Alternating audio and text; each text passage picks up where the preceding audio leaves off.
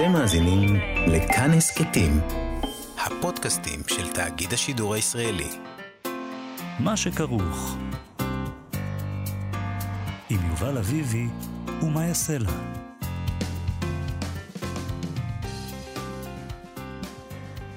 שלום, שבוע טוב, צהריים טובים, אנחנו מה שכרוך, מגזין הספרות היומי בכאן תרבות. סוף אפשר להגיד, זה יומי, אנחנו נהיה פה כל השבוע, א' עד ד' ובה' המיטב, שבוע רגיל. עד פסח. עד מה? עד פסח, שעוד עוד פעם יהיה חופש או משהו. מה עם חנוכה? יש עוד דברים באמצע. חנוכה זה לא חג שלא, לא, שיש חופש. אני לא יודעת. אבא לילדים, חנוכה אה. זה פול פאוור חג. הבנתי. מה יעשה לה ויובל אביבי ב-104.9 ו-105.3 FM אפשר למצוא אותנו גם ביישומון ובאתר של כאן. אם אתם מעדיפים ומעדיפות הסכתים, אז גם ביישומוני ההסכתים החביבים עליכם. איתנו באולפן, מפיקת התוכנית ילנה גולדנברג על הביצוע הטכני, דימה קרנצוב, שלום לכם, שלום מאיה סלע. שלום יובל אביבי. אז uh, אנחנו נדבר היום עם ספיר אנגלרד, שהיא בכלל מוזיקאית, היא לומדת ברימון ובברקלי, ולפי הדיווחים היא מרוויחה לא מעט כסף מסיפורים אירוטיים שהיא כותבת. 25 מיליון קוראים קראו עד כה ארבעה ספרים דיגיטליים למבוגרים, ככה קוראים לזה, למבוגרים כי זה אירוטי, אז זה לא לילדים, אז זה למבוגרים. מה עדיף, להרוויח לא מעט כסף או ש-25 מיליון אנשים יקראו אותך? למה? זה, זה, בא ביחד. בסדר, נניח שאתה יכול לבחור רק אחד, תשחקי את המשחק. עדיף uh, להרוויח הרבה כסף. גם אני חושב. אין שום ספק בזה. תשמעי, אני יכול אה, לעשות פאוזה? עשיתי הפאוזה. ממה? מה, מה, עשיתי משחק כזה באינסטגרם, יש, אפשר, אפשר לעשות סקר באינסטגרם, עשיתי סקר כן. לשלושת עוקביי באינסטגרם. נחשפתי, אני אחת מהן.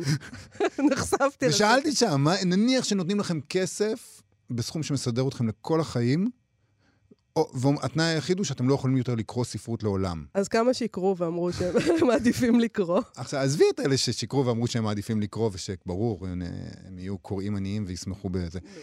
המון אנשים לא שיקרו. המון אנשים, המון, המ, אני הופתעתי שהמון אנשים אה. אומרים לא. אתה לא, אתה אופטימי? זה יפה. אני חושבת שהם כולם יגידו, מה פתאום, ספרים, טוהר, עדיף על פני כסף. אבל הנה, אפשר את שניהם, אפשר גם לקרוא וגם לעשות מלא אז כסף, הנה, אז ימות ספיר המשיח. אנגלרד, היא עושה את זה עם uh, סדרת ספרים שנקראת זאבי המילניום שהיא כתבה. אנחנו עוד מעט נדבר איתה על ה, גם על הסוגה, גם על, הפלטפור, גם, על הפלטפורמה הזאת שבה כל הדבר הזה נעשה, וגם על uh, עצם זה שבחורה שיושבת לה פה uh, ברמת השרון, לומדת ברימון, היא בעצם uh, מרוויחה המון כסף. אנחנו כאלה בומרים. למה? כי אני כל- לא, אני מאוד צעירה, אבל למה אנחנו בומרים? כי כל העסק הזה גורם לי אגב, היא לצקצק. כותבת באנגלית, אני רוצה לומר. כן. למה זה גורם לך לצקצק? אני- אוי, אלה עם האפליקציות שלהם, זה לא ספרות, נו נו נו. אה, אוקיי, הבנתי. אז אתה בומר. כן. אני דווקא, ב- בהקשר הזה אמרתי לעצמי, "מ, מעניין, ספיר אנגלרד. את חושבת לעשות את זה אולי? אולי. וואו. בשם בדוי, לעולם לא תדע. אני לא אדע, תספרי לי לפחות. טוב. טוב, אנחנו נדבר גם עם יונתן דורון, מבקר המסכים שלנו, על הנובל. יש היום פרס נובל, אה, לא היום, השבוע. אה, יום חמישי מכריזים על הזוכה בפרס לשנת 2021. אה, אז הוא ידבר על למה בעצם אין יותר עיבודים מספרים של זוכי נובל לקולנוע. אתה יודע, עגנון, אה, גרסיה מרקס, פוקנר, טוני מוריסון, תומאס מן, איפה? איפה כל הדבר הזה? אה, נבדוק. למה לא עושים איתם כלום? אולי זה גדול מדי, אולי הם מפחדים, אולי זה, זה מפחיד מדי לגעת בזה. Uh, ואנחנו נתחיל גם עם הנושא הזה, כי אתה יודע, הפרס נובל תמיד uh, מביא אותנו לנושא האהוב עלינו, שזה הימורים. במקרה של הנובל, זה פשוט, אה, אנחנו עושים את המשחק הזה כל שנה, וזה פשוט מיותר לגמרי. נכון. וכל שנה אנחנו גם אומרים שזה מיותר לגמרי. נכון? אבל אנחנו לא נפסיק, זה- זה לא- העובדות לא יגרמו לנו לשנות חס וחלילה את מנהגנו. תראה, קודם כל יש הימורים באמת. זאת אומרת, יש כן. חבר, את החברות של ההימורים, הבריטיות האלה וזה, הם מהמרים על זה באמת, הם שמים כסף על הדבר הזה. אבל ברור שמי שמהמר שם יפסיד, כי בכל שנה אתה, שם מלא, אתה יכול לשים מלא כסף על כל השמות שהם אומרים שם, ואז אף פעם אף שם מהרשימה שלהם לא זוכה, והם לוקחים את כל הכסף. זה מודל עסקי מבריק. מבריק. אנחנו צריכים לעשות את זה פה, מעניין אם זה יעבוד פה.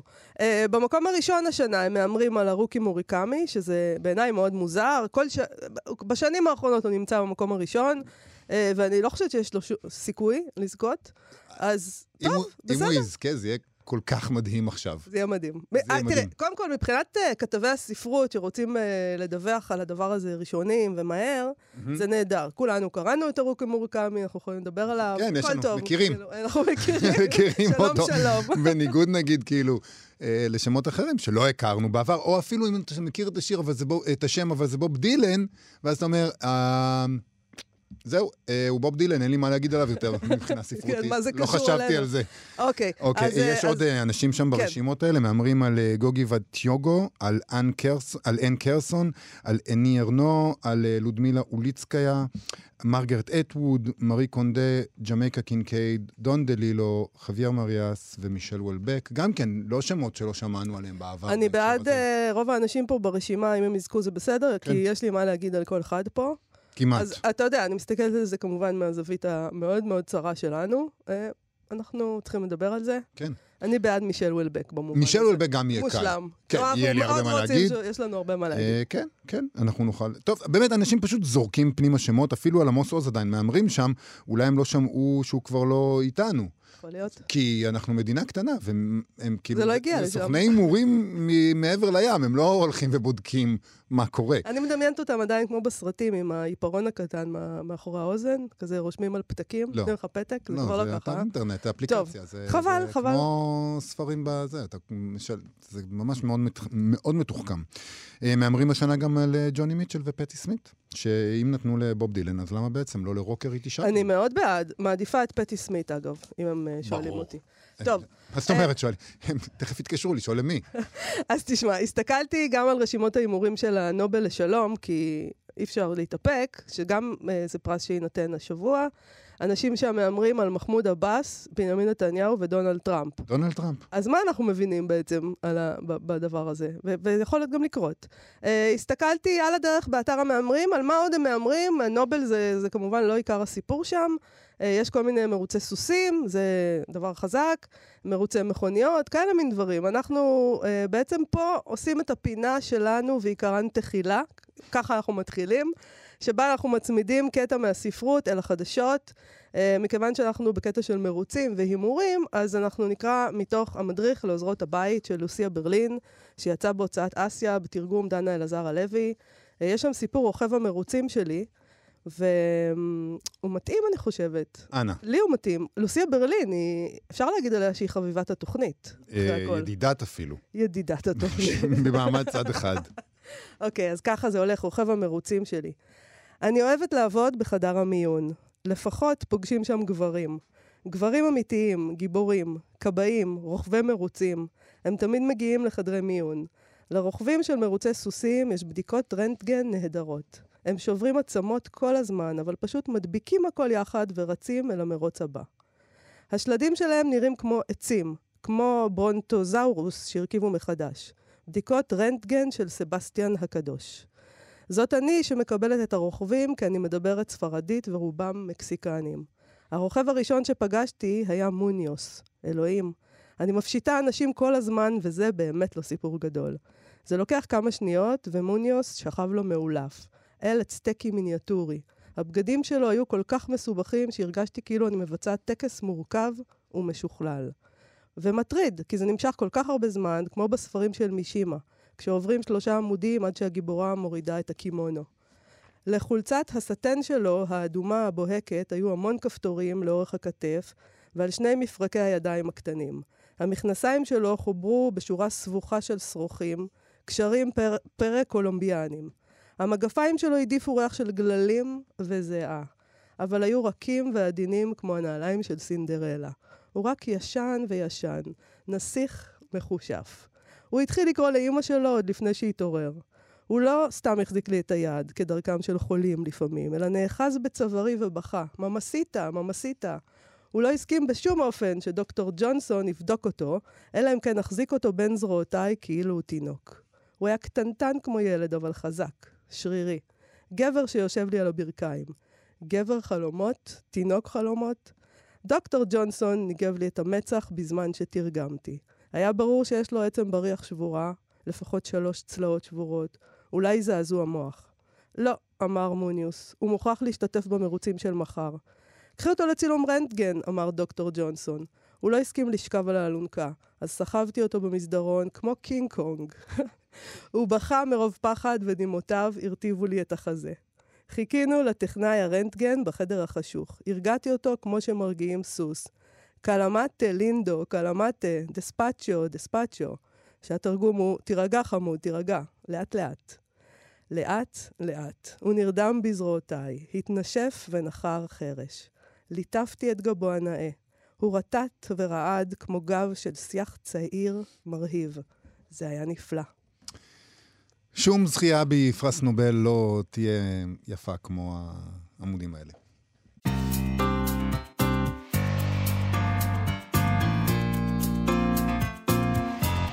ארבעה ספרים דיגיטליים למבוגרים. כשאומרים למבוגרים, מתכוונים כמובן לספרים אירוטיים. הם נקראים זאבי המילניום, ארבעת הספרים האלה, וכתבה אותם ספיר אנגלרד. יש לסיפורים האלה 25 מיליון קוראים ששילמו עבור ממוצ... בממוצע 6 דולר לפרק, כך קראנו לאחרונה. 6 דולר לפרק, זה, כן. זה מפורסם גם בפרקים. כן. כן. זה, זה השיטה, לא מפרסמים הכל בבת. ברור. מה, 6 דולר לפרק. זה לא מעט. ככה, ככה לא דיווחו לאחרונה בלאישה. מהמם. היא כותבת אותם באנגלית, היא מפרסמת אותם בפלטפורמות יהודיות שלא לגמרי סגור על מה, מה הולך שם, תכף נשאל אותה.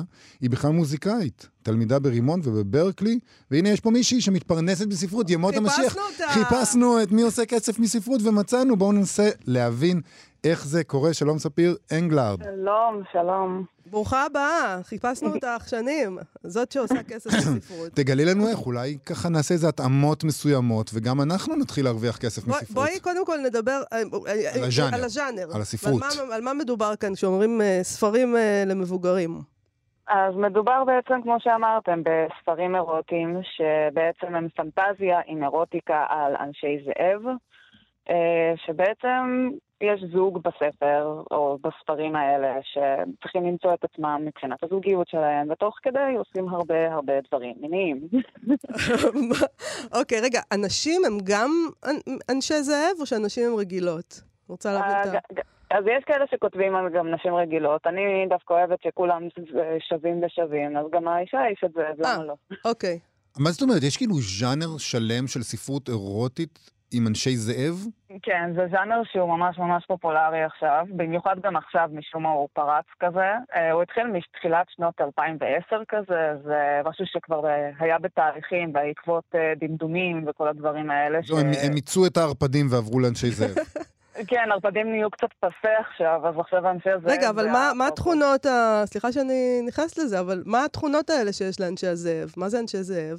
מה זה אז אומר? בעצם אנשי זאב זה אנשים כמו כולנו, בני אדם, שיכולים להשתנות גם לצורת זאב, והם יותר חזקים פיזית, וכמו קצת סופר הירוס כאלה, יותר חזקים פיזית, יותר חזקים מנטלית, הם מאוד כזה, הם פועלים לפי Pack, כזה מעין להקה, כמו בטבע של זאבים, אה, וזה בעצם יוצר אה, הרבה, הרבה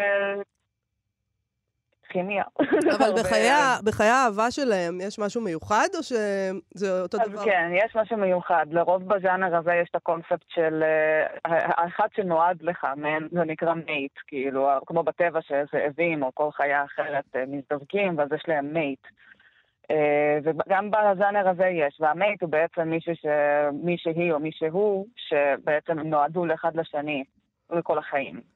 זה מעין קשר שהוא מנטלי כזה, שהוא... אה, בעצם הם נועדו לאחד לשני לכל החיים, וזה כמו, כמו חתונה רק בלי אופציה לגירושים. זה פשוט לא אבל, הפנטזיה שלנו. אבל זה אה, לא על- סותר את כל המהות של ספרות החיים. אירוטית. כאילו בספרות אירוטית, אה, ברור שמחפשים אהבה, אבל בדרך אתה הולך... עם- בחמישה- מיני בני זוג. בחמישים גוונים גם זה נכון. מאוד אה, רומנטי, ובעצם אה, בעצם יש זה עניין אחד. של אהבה. יש לי, ההיכרות שלי, אני חייב להודות עם אה, המוטיב של אנשי זאב, הוא לא גדול, אבל לפי מה שאני יודע, גם אנשי הזאב יש להם, הם פחות בשליטה כשהם נעשים אנשי זאב. זאת אומרת, לפחות מה שאני ראיתי בסרטי אה, פנטזיה. זאת אומרת, יש איזה מין דבר אפל שקופץ מתוכם, ובעצם הם לא רוצים את זה, ומשהו, וקורה להם דברים שהם לא זוכרים אותם אחר כך, הם מתעוררים שוב בדמות אדם בקרחת יער ודברים כאלה. שוב, רק מהסרטים שאני ראיתי. זה מופיע גם אצלך? חוסר שליטה הזה בזמן שאתה זאב? אז זהו, אז אנשי זאב זה ז'אנר שבתוכו כבר יש אה, סאב ז'אנרה, זה כבר נהיה מעין, אה, אתה יודע, כמו, כמו עולם שלם של קטגוריות וסאב קטגוריות, ובעצם מה שקורה זה שבעולם שלי לפחות זה לא שאין להם שליטה, אבל יש משהו שנקרא אה, עונת האיחום, כמו בטבע, שעונה פשוט שכולם נורא נורא חרמנים. כן. ו- וגם שם יש את זה, וזה משפיע עליהם מאוד ברמה שכמו שאמרת, רק במקרה שלהם, הם לא יכולים להשתלט יותר מדי על היצרים שלהם, אבל עדיין יש להם סוג של אה, אה, הבנה של מה שהם עושים. ועם זאת, הם לא יכולים באמת להשתלט על זה, כאילו זה סוג של כזה יותר מדי, שזה בעצם סוג של אנלוגיה, אם אתה חושב, אם חושבים על זה, אנלוגיה ל, כמו שאנחנו טינג'רים וזה, ואנחנו רק רוצים כל הזמן לעשות דברים, אז זה קצת כמו זה, באיזשהו מקום. תגידי, אוקיי. אני רוצה לשאול אותך על הספרים שלך ספציפית. אמ, אמרת שיש ז'אנר ויש המון אנשים שכותבים את זה, ואנחנו ככה, האמת היא שאנחנו קצת מציצים על זה מבחוץ, ואני לפחות... זה גם קורה לא לגמרי- באנגלית, בוא נגיד. זה קורה באנגלית, כותבת זה באנגלית. קורה באפליקציות, אבל לפני שאנחנו תכף נדבר איתך על האפליקציות ועל כל הדבר הזה שלא לגמרי ברור עדיין, לי לפחות, מה מבדיל, מה הופך סדרת ספרים שלך לרבי מכר שכאלה, בעוד שמישהי או מישהו אחר שכותב על, אה, על הז'אנר הספציפי הזה של אה, ספרות אה, אירוטיקה באנשי זאב, לא הופך לרבי מכר. זו שאלה ממש טובה, כי אני בעצמי עדיין מנסה למצוא את התשובה. אני אגיד את האמת, כשכתבתי את הספר הזה והייתי בצבא, וכתבתי אותו בחינם, לא תכננתי בכלל לעשות ממנו שום דבר. זה היה ספר שכתבתי להנאתי הפרטית ושיתפתי אונליין עם מי שרוצה לקרוא באתרים חינמיים. אה, ומה שקרה זה שזה פשוט התפוצץ. עכשיו, למה זה התפוצץ? אין לי דרך איפה לשים את האצבע. אני יכולה רק לשער שמהספרים שאני קראתי בז'אנר, הרבה אנשים שכותבים את זה בעצם יוצר, לא יוצרים את המתח, תמיד זה כזה, על ההתחלה יש כזה משהו שנקרא insta-love ו insta-lust, שזה כאילו תוך שנייה אנשים מתאהבים ו- ויש סקס ויש בלאגן, ואצלי אני ניסיתי די למרוח את זה, ניסיתי לבנות את זה שזה כאילו לא, לא ככה, אולי יש משיכה, אבל כמו בעולם האמיתי יש משיכה גם מאוד אה, ראשונית, אבל ניסיתי לבנות את זה שכך שעד הסוף אתה, אתה בעצם הקוראים לא יודעים, זה סוג של will day, one day כזה. אז uh, לא יודעים גם כאילו כל מיני דברים. ניסיתי לבדוק מתח בעצם, מתח שאני לא ראיתי בהרבה ספרים בז'אנר לפחות. Uh, יכול להיות שכבר עכשיו יש, אבל שוב, בתקופה שכתבתי את זה, זה היה ב-2014, אז ניסיתי לעשות משהו, לקחת ג'אנר קיים ולעשות עליו את הטוויסט שלי לצורך העניין. ואז פתאום אני- המון המון אנשים קראו את זה, והבנת שיש פה איזה משהו, והעלית את זה לאפליקציות אה, ייעודיות שצריך לשלם? ככה זה הת- הת- התנהל, כל הדבר הזה? אז לא, מה שקרה זה שעדיין העליתי את זה לאתרים חינמיים, ואז באזור 2018, אה, אחד האתרים האלה שנקרא אינקיט, אה, פיתחו, כאילו פנו אליי, כי על הספר שמתי אותו, כמו, כמו ישראלי טובה, שמתי את כל הספרים שהיה לי שם בתחרות אה, אה, כתיבה חודשית, ובסופו של דבר הספר שלי זכה. אה, ואז הם פשוט פנו אליי עם הצעה בהתחלה אה, לפרסם אותו כהארד קופי לכל דבר, כספר רגיל. אה, אבל אז הם התחילו לפתח את האפליקציה הזאת, שבעצם משלבת סאונד אפקטים ומוזיקה עם חוויית הקריאה, והם אמרו, תקשיבי, אנחנו כרגע עוסקים בזה, וזה הפוקוס, ולא נוכל להוציא את הספר לאור בצורה שתכננו, אבל אם תרצי, אנחנו מעוניינים לשים את הספר שלך שם. אז הסכמתי, ו-the rest is history. למה בכלל שתרצי אה, ספר מודפס בעצם? נראה שהפלטפורמות האלה של אה, אפליקציות אה, הרבה יותר מתאימות, הרבה יותר רווחיות, מגיעות לקהל יותר גדול, עושות את, ה, את העניין המסחרי אה, הרבה יותר אה, מוצלח. למה בעצם בכלל לחזור אה, לספר מודפס? אה, זה נכון, אני גם אישית באופ... כאילו כבר הרבה שנים לא קוראת ספר הארד קופי, אני קוראת רק, ב... רק באונליין, אבל uh, באיזשהו מקום זה ה-old fashion שבי די רוצה להוציא באיזשהו שלב ספר בכריכה, you know, כאילו להוציא ספר שאני יכולה להחזיק ולהגיד זה שלי. זה משהו שאני כן ארצה לעשות במהלך ה... בהמשך. עכשיו שוב, לא ציפיתי גם להצלחה הזאת מהאפליקציה וזה, ועל זה אני מוקירה תודה, וזה מדהים בעיניי שזה זה מטורף. אה, אבל אני כן ארצה באיזשהו שלב, וגם אם לא את הספר הזה, אז ספרים אחרים שאני אכתוב, שיצאו כמו שהרבה אחרים עושים, גם לדיגיטל וגם אנלוגי. אז זה, זה, זה מוביל אותי בעצם ל, לעניין מהותי. את אומרת, אני רוצה ספר מודפס, אני רוצה את הדבר האמיתי, ובעצם אה, אני רוצה לשאול אותך על הדבר הזה. הנה, אנחנו אה, כותבים עלייך אה, בלאישה, ואנחנו מזמינים אותך, ובעצם מתייחסים... לא, אנחנו כתבנו עליה בלאישה. לא אנחנו אה, כתבנו אמרת בלאישה. אנחנו. לא, אנחנו אוקיי. מזמינים אותה לכאן. נכון.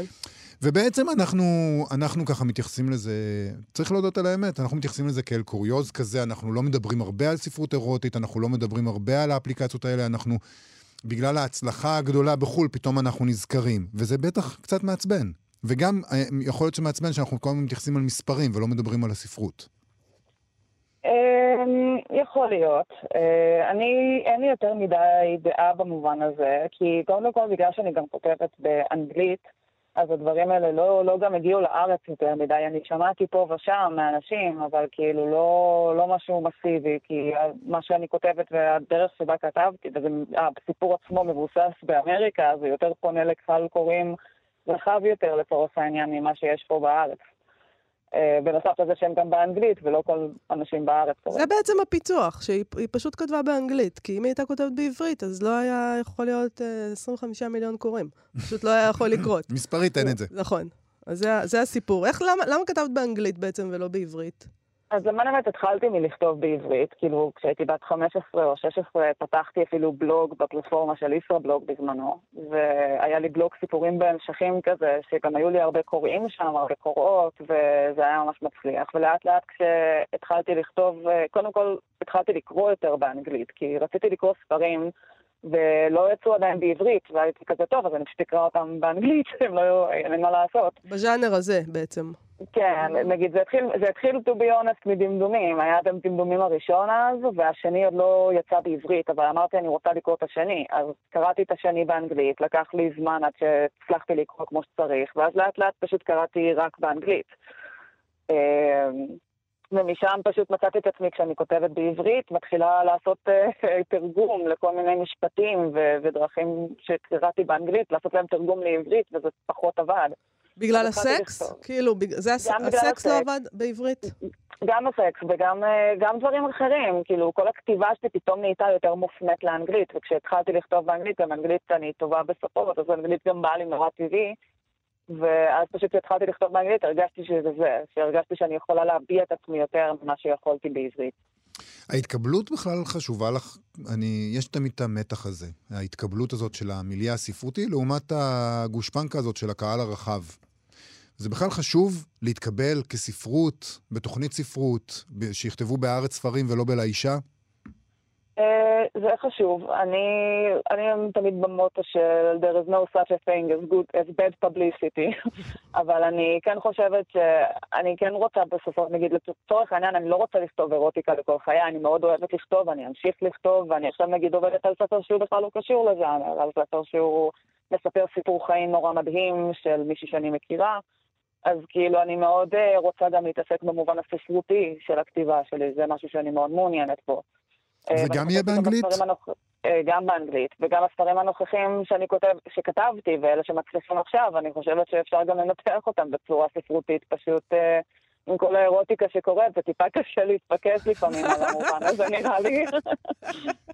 גם uh, מבקרי ספרות הם בני אדם בסופו רגע, של דבר. רגע, אני רוצה לשאול אותך, אבל את בכלל, אני, אני חושבת שאת בכלל מוזיקאית. כלומר, אני לא מבינה, כן. את, את, את לומדת ברימון, בברקלי, את מוזיקאית מחוננת, ובעצם העניין הזה של הכתיבה, אני הבנתי שהוא אמור להיות, אה, זה משהו מהצד.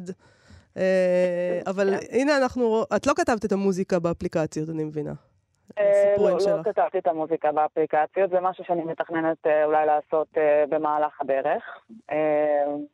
אבל כן, התחלתי כמוזיקאית, אה, ניגנתי בפסנתר שנים מאז גיל חמש או שש. אה, ובגלל שאני מוזיקאית, פשוט לא חשבתי שהכתיבה תהווה איזשהו חלק מהותי בקריירה שלי. אמרתי, טוב, אני הולכת על מוזיקה, מוזיקה זה כל החיים שלי, לשם אני מכוונת. אה, ואז הלכתי כמובן לרימון, והייתי במסלול הטכנולוגי מתרגלת שם, ועשיתי הרבה דברים גם במובן הזה, ואז בסופו של דבר גם זה הוביל אותי לברקלי, וכל זה קרה.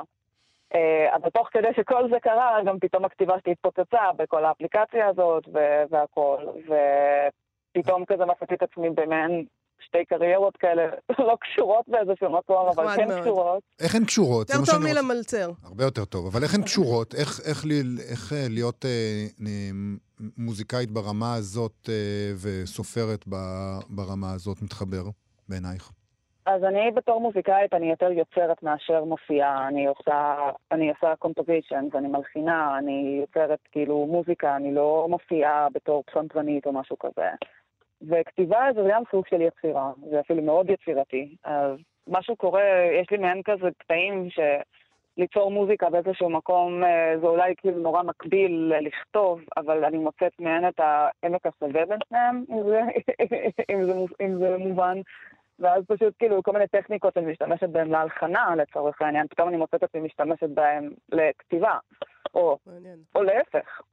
אז אה, זה יוצר מצב כזה שאני כותבת, ואז אני, יש לי איזשהו תהליך כתיבה מסוים, ואז אני פשוט הולכת לעשות, להלחין משהו במוזיקה, ואז אני כזה, אה, אני יכולה להשתמש בטכניקה ההיא מהדבר הזה, זה כאילו, שוב, זה, זה פחות או יותר איך שזה מתקשר. אם זה באמת באמת מתקשר ברמה האלמנטרית, אני לא יודעת להגיד, אבל אה, לפחות ברמה הטכנית זה, דווקא עובד. זה נשמע סופר מעניין ברמה הטכנית. אה, אנחנו צריכים לסיים, אבל אני רוצה לשאול אותך עוד שאלה אחת.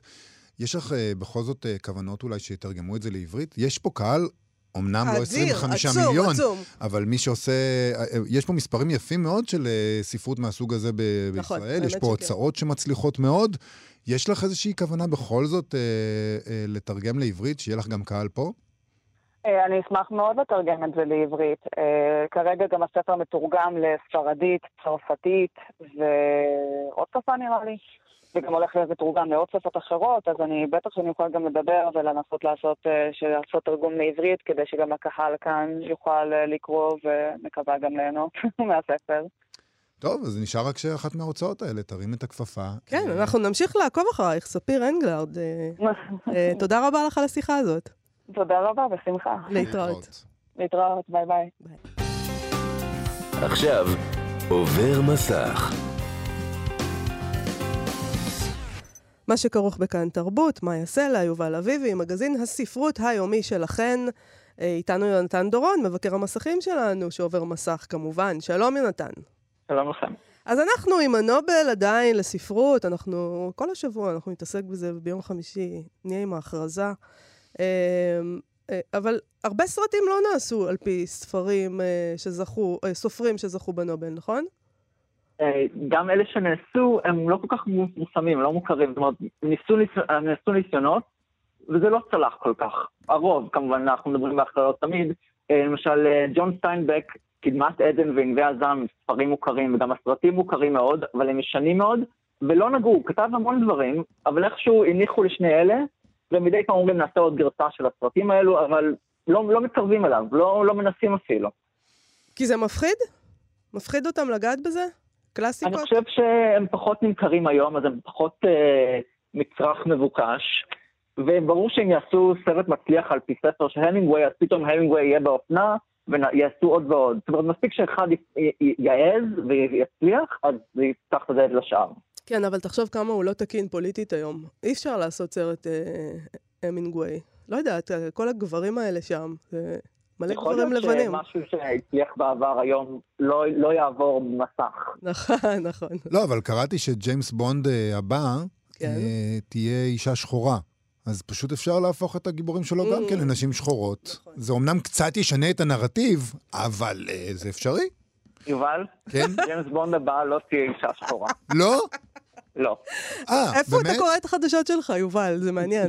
ג'יימס בונד יהיה גבר בריטי עיר לבן. אתה בטוח בקשר? אני סומך עליך, אני קראתי את זה איפשהו, אני לא המצאתי, אין לי שום... אה, אולי זה היה באיזה קומיקס. אולי עבדו עליי. אולי קראתי את זה בוואטסאפ שלי ומישהו עבד עליי. יכול להיות, לא. אני אגיד לך, בסרט החדש, לא זמן למות, יש סוכנת שחורה.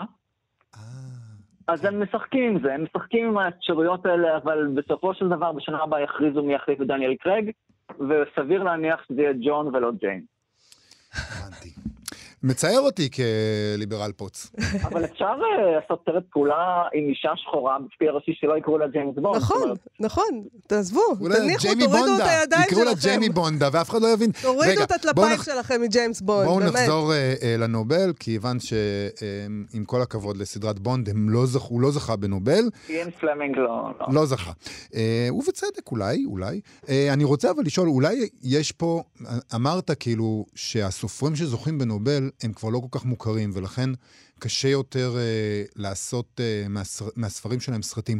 אולי זה קצת עדות לאחת הבעיות שאנחנו לפעמים מדברים עליה בהקשר של הנובל לספרות, שהסופרים שהם כן זוכרים עכשיו, וכן בוחרים בהם עכשיו, זה לא הסופרים הידועים. זאת אומרת, פעם, כשסופר זכה בנובל, כולם הכירו אותו, והיום הם הולכים לכיוון הזה, ש... או שאנחנו בכלל כבר לא מכירים סופרים. השאלה היא, האם עכשיו, אם אה, זוכי נובל עכשוויים, אפשר לעשות uh, סרטים לפי הספרים שלהם, וזה, או שגם אותם אנחנו כבר לא מכירים בכלל? אז אני עברתי לרשימה לקראת הפינה, ו- ופה ושם היה סופר מוכר, אבל היום היו המון כאלה שאמרתי, אה, נדמה לי שהיא הונגריה, נדמה לי שהוא גרמנית, השמות לא קפצו לי מיד, וגם לא ידעתי לנקוב בספרים שלהם. הם uh, מנסים קצת לחשוף uh, האנשים החדשים, ולא רק uh, לבחור באמריקאים ובריטים שזה טוב. אבל אני חושב שקרנה של הספרות ירד, והנובל משקף את זה שאין סופרים שהם כוכבים, לא כוכבים, שהם שמות מפורסמים מאוד.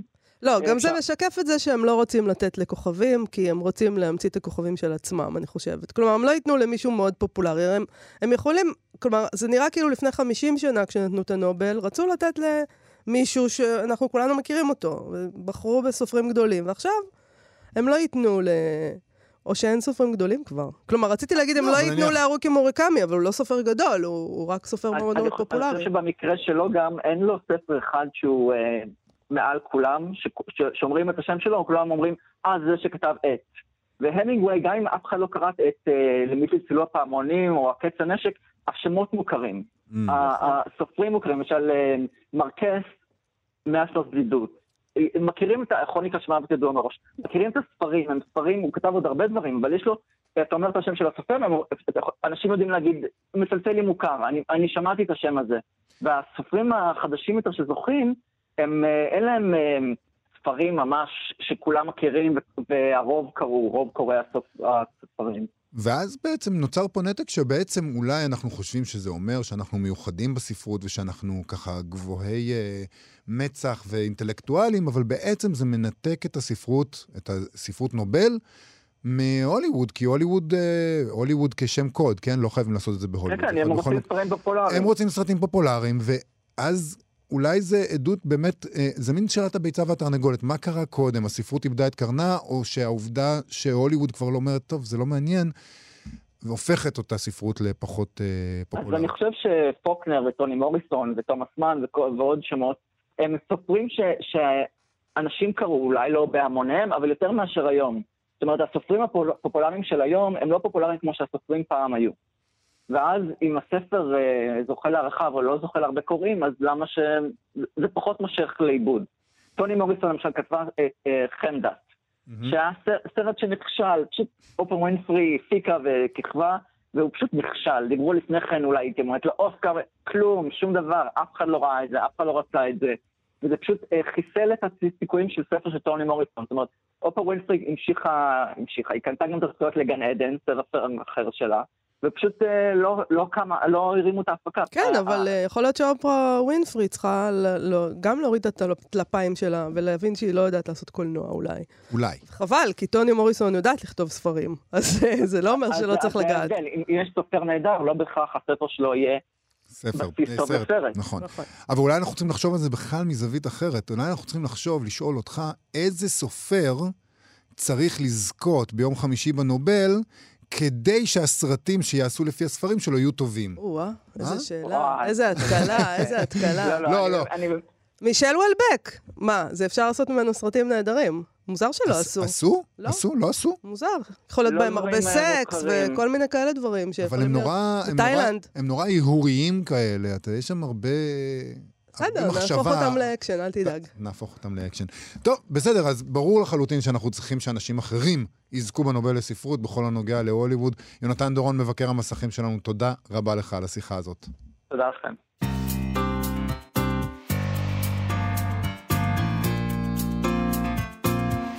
בשבוע שעבר אה, צוין יום התרגום הבינלאומי, יום המתרגמים. מתברר שגם למתרגמים יש דרישות, הם והן תובעים להוסיף את אה, שמם לכריכה של הספר שהם תרגמו. אה, יפה. את המהלך מובילים המתרגמת ג'ניפר קרופט, שזכתה במן בוקר הבינלאומי, עם כלת פרס נובל לספרות, ואני חושב גם כן ידידת התוכנית כבר בשלב הזה. נכון. במעמד צד אחד, זה תמיד במעמד צד אחד, כמעט. יש לנו ידידים ממש ממש- נחשבים. חשובים אנחנו מאוד. לא, לא, לא, לא. סתם, בוחרים אותם. בפינצטה. כן. אולגה טוקרצ'וק, אה, והסופר הסופר מרק הדון, מחבר הספר המקרה המוזר של הכלב בשעת לילה. אז הם אה, הפיצו מין מכתב פתוח כזה, וחתמו עליו כבר עשרות סופרים ומתרגמים. זה נחמד שהסופרים אה, צועדים איתם שכם אל שכם. אה, ושם... תאר לך אבל נקמה של מתרגם, שהוא, שהוא, אם לא תצעד איתו שכם אל שכם, יואו, יואו, יואו, יעשה טעויות. לעשות לך לטקסט מה שפיקאסו עשה לנשים שלו כשהוא צייר אותן, עדיף לך... עדיף לך לצעוד שכם אל שכם. זה כמו uh, בסדרות טלוויזיה, שאסור לשחקנים להתעסק עם התסריטאים, כי אז בפרק הבא... הורגים אותך. הורגים אותך. אה. כן. אז הם כותבים שם במכתב הפתוח הזה, מובילים, מובילי המהלך כותבים שם, שהגיע הזמן להפסיק להתייחס למתרגמים כמובנים מאליהם. זה נכון? הם אומרים שבזכות עבודתם זוכים קוראים ברחבי העולם לגישה לספרות גלובלית, סופרים וסופרות אה, וספרים, לא נשארים באיים מבודדים של שפות, אלא זוכים, ככה הם כותבים, לחצות את הגשרים של ה, אה, שהמחברים בין לאומים שונים, גשרים הבנויים מן המילים פרי עמלם של המתרגמים. ניכר שאנשים מרגש. שעובדים במילים כתבו את הדברים האלה. הם מסבירים שתרגומו של ספר, כפי שאנחנו ודאי יודעים, הוא תהליך מורכב, דורש התעמקות ומחשבה רבה על כל מילה ומילה ועל התאמה שבין המשמעויות של עין כיוון המחבר בשפתו שלו, לבין עולם המושגים והביטויים השגורים בפי דוברי השפה שאליה הם מתרגמים את הספר. בסופו של דבר מקבלים הקוראים את שפתם של המתרגמים ואת הפתרונות היצירתיים שהם מיישמים בהעברתן של היצירות משפה לשפה, וזה מסוג הדברים שלפעמים גורמים לנו לרצות לקרוא דווקא בשפת מקור, כי אתה תמיד מקבל, אמנם יצירה יכול להיות יצירה מצוינת, אבל היא תמיד קצת שונה. ולפעמים היא גם לא מצוינת. לפעמים היא לא מצוינת. אוקיי, תומכי המהלך הזה כמובן מציינים את פרס הבוקר הבינלאומי, שמאז 2016 בעצם הוא מחולק, אה, הם מחלקים את הפרס בין מחבר ומתרגם. אה, נגיד, כשגרוסמן זכה בפרס, הוא בעצם זכה בו עם ג'סיקה כהן, המתרגמת אה, שלו לאנגלית. אה, הפרס הב- הבוקר בעצם מכיר בעובדה שספר מתורגם הוא באמת יצירה משותפת. אני... כן, זה נכון, כשמתרגם טוב, זה משהו משהו. המתרגמים טוענים כי מו"לים מסתירים למעשה את העובדה שספר מסוים, אנחנו מדברים פה על uh, משהו שקורה ב, ב, לא בארץ, כי בארץ הרי מוכרים יותר ספרים מתורגמים נכון. ממקור. שם זה לא ככה. נכון. והם בעצם טוענים שהמו"לים מסתירים את העובדה שהספר הוא מתורגם. הם לא רוצים לציין את זה על הכריכה, אה, כי הם חושבים שהדבר הזה ירתיע קונים פוטנציאליים, אה, כי הם, כי הם רוצים לקרוא מקור, כן. או לא יודעת אם מקור, אה, אפשר להגיד את זה, אבל באנגלית, משהו שנכתב באנגלית, אה, והם לא ירכשו ספר אם הם הבינו שהוא מתורגם. אה, טוב, בסדר. זה, זה, יש כאן שיקולים אה, עסקיים, שיווקיים. הם היו רוצים שהמו"לים יבינו, המתרגמים, שדווקא ספר מתורגם הוא ספר שיגרום לקוראים לקחת אותו מן המדף, בידיעה שהם עומדים לצאת למסע מעניין עם מדריך מוסמך שיוביל אותם בדרכם. אני לא אוהבת את הטקסט הזה שהם פרסמו, אני, אני, אני, אני מעבירה אותו הלאה, אבל אינני מחבבת אותו. חוסר השקיפות הזו שבה נוהגים המו"לים, הם אומרים, אינו מקובל על המתרגמים, והדרישה לשינוי שאותם מובילים קרופט והדאון כבר, זוכה לתמיכה של סופרים ומתרגמים רבים, כמו שאמרנו, כמובן, אה, אולגה טוקרצ'וק אמרת, שהיא כלת פרס נובל לספרות, וברנרדין אווריסטו, שזכתה בבוקר, עם מרגרט אטווד, ופיליפ פולמן, ומקס פורטר, ושרה ווטרס, טוב, בסדר, יופי, כל מיני, אה, סיימון שמה, כל מיני סופרים חשובים. שלא מתעסקים, כמו שאמרת. תשמע, יובל, אני, כן, אני, כן, אני חושבת שאנחנו אנחנו חבים הרבה מאוד למתרגמים. אנחנו אמרנו את זה כאן לא פעם בתוכנית, זאת אמת לאמיתה. אני חושבת שג'סיקה כהן, למשל, כן. אמ, כל טקסט שהיא לוקחת אותו, מ- מ- שהיא מתרגמת אותו מעברית לאנגלית, היא פשוט משדרגת אותו. אני חושבת שהיא סופרת נפלאה, למשל. אבל, מצד שני, רדיפת כבוד אה, בצורה הזאת שקורית פה, זה בעיניי קצת מגונה. אה, אני חושבת גם שכבר עדיף שהם היו מבקשים את החלק שלהם במכירות. Mm. אני בכלל, שתהיה חלוקת הון הוגנת. אני, אני לא מבינה אף פעם למה אנשים יותר מתעניינים בכבוד מאשר בצדק חלוקתי. באמת. כאילו, הם השלימו לגמרי עם הרעיון הקפיטליסטי, שהם מקבלים איזשהו סכום על התרגום וזהו, ועכשיו אה, המו"ל עושה הון, ועכשיו הם אומרים, בואו תפצו אותנו רק, אה, תנו לנו רק הון סימבולי. למה? תשמעי, נדמה לי שבמקרים מסוימים, לפחות מהפרספקטיבה הישראלית, לפעמים מי שמתרגם, בסופו של דבר מכניס לכיס יותר ממי שכתב. אז אני לא יודע, ל... או- קצת יותר. אני לא, אני לא הייתי חותמת על, הד... על האמירה הזאת שלך. קצת יותר. קצת יותר. כמו שלפעמים, כמו שאת אומרת, מי שהדפיס כדי הרוויח יותר, מי שערך הרוויח יותר, מי שעשה הגעה הרוויח יותר. הכותב והכותבת, בדרך כלל, כשאתה לא... תשמע, עד שאנחנו, עד שמתרגמים אה, לאנגלית פה מישהו, כן, אז זה כבר אה, בן אדם שהרוויח משהו. משהו. ואולי הוא ירוויח מאוד בחוץ לארץ, יכול להיות. מהספר, תמלוגים, ורק אבל גם, המתרגם, האומלל. גם בחו"ל, זה לא שספרות זה עסק שכל מי שעוסק בו נהיה מיליונר, ואני אומר, בעולם נטול הון ממשי, ברוב המקרים מה שנשאר הוא רק הון זה סימבולי. מאוד מקומם. רק הון סימבולי, ואז צריך, אה, אז אולי ראוי לציין שבישראל ההוצאות תשע נשמות, לוקוס ורימונים מקפידות לציין על הכריכה את שם המתרגם והמתרגמת, הן כבר עושות את זה. אה, ובטח יש אה, עוד הוצאות נוספות ששכחתי, אז גם אפשר לחשוב על איזה מאמץ מדובר, כן? תוסיפו כמה פונטים על הכריכה. יאללה, תכללו אותם. טוב, אה, אני מאוד מאוד מתנגדת לרעיון הזה, אבל אה, בסדר, יש ככה מקום, זה בעולם יש החדש שלכם. מקום על כל הכריכות יש האיומות כן. שמוציאים זה כמו בישראל. מצבה כזאת, אפשר, מה עם העורך? מה עם המגיע? בוא נשים את הכל על הכריכה. כמו מצבה. אתה יודע, אנחנו מדפדפים פנימה, ואנחנו רואים מי תרגם, אם זה ממש מעניין אותנו. טוב, אני רוצה באותה הזדמנות, כן. אה, לסיום, להגיד שהיום, מי שרוצה ל- להתעסק עוד קצת... בהמשך לתרגום, כן. כן, כן, מי שרוצה להתעסק עוד קצת בעניין התרגום, יש שם אירוע בתוכנית הרזידנסי הבינלאומית במשכנות שאננים, אירוע פואטיקה של הפליטות. בשעה שמונה בערב, אה, סדרת מכתוב מביאה לקדמת הבימה ספרות ערבית חיה ונושמת בפרוזה ושירה. בעצם אפשר יהיה לראות איך, איך נעשה הדבר הזה. אה, הפרויקט של התרגום. בפ- את הפרויקט של מכתוב, נכון? אה, דברי פתיחה שם יישא פרופסור יהודה שנהב שערבני. תהיה קריאה דו-לשונית, עברית-ערבית, וקריאה תיאטרלית, ואמל מורקוס תשיר. נשמע אירוע נהדר. הכניסה חופשית, אגב. אז במשקלות שאננים היום בשמונה בערב. עם זה אנחנו באמת מסיימים להיום. תודה למפיקת התוכנית ילנה גולדנברג ולדימה קרנצוב שעל הביצוע הטכני. אנחנו מזמינים את כולם, כרגיל, לעמוד הפייסבוק שלנו, אה, מה שכרוך, עם יובל אביב ומאיה סלע, חפשו בפייסבוק, גם לעמוד הפייסבוק של כאן תרבות. אנחנו נשוב מחר, בשעה 12, כרגיל, בשידור חי. זה פשוט שבוע רגיל, יום אחרי יום אנחנו נהיה כאן. להתראות. אתם מאזינים לכאן הסכתים, הפודקאסטים של תאגיד השידור הישראלי.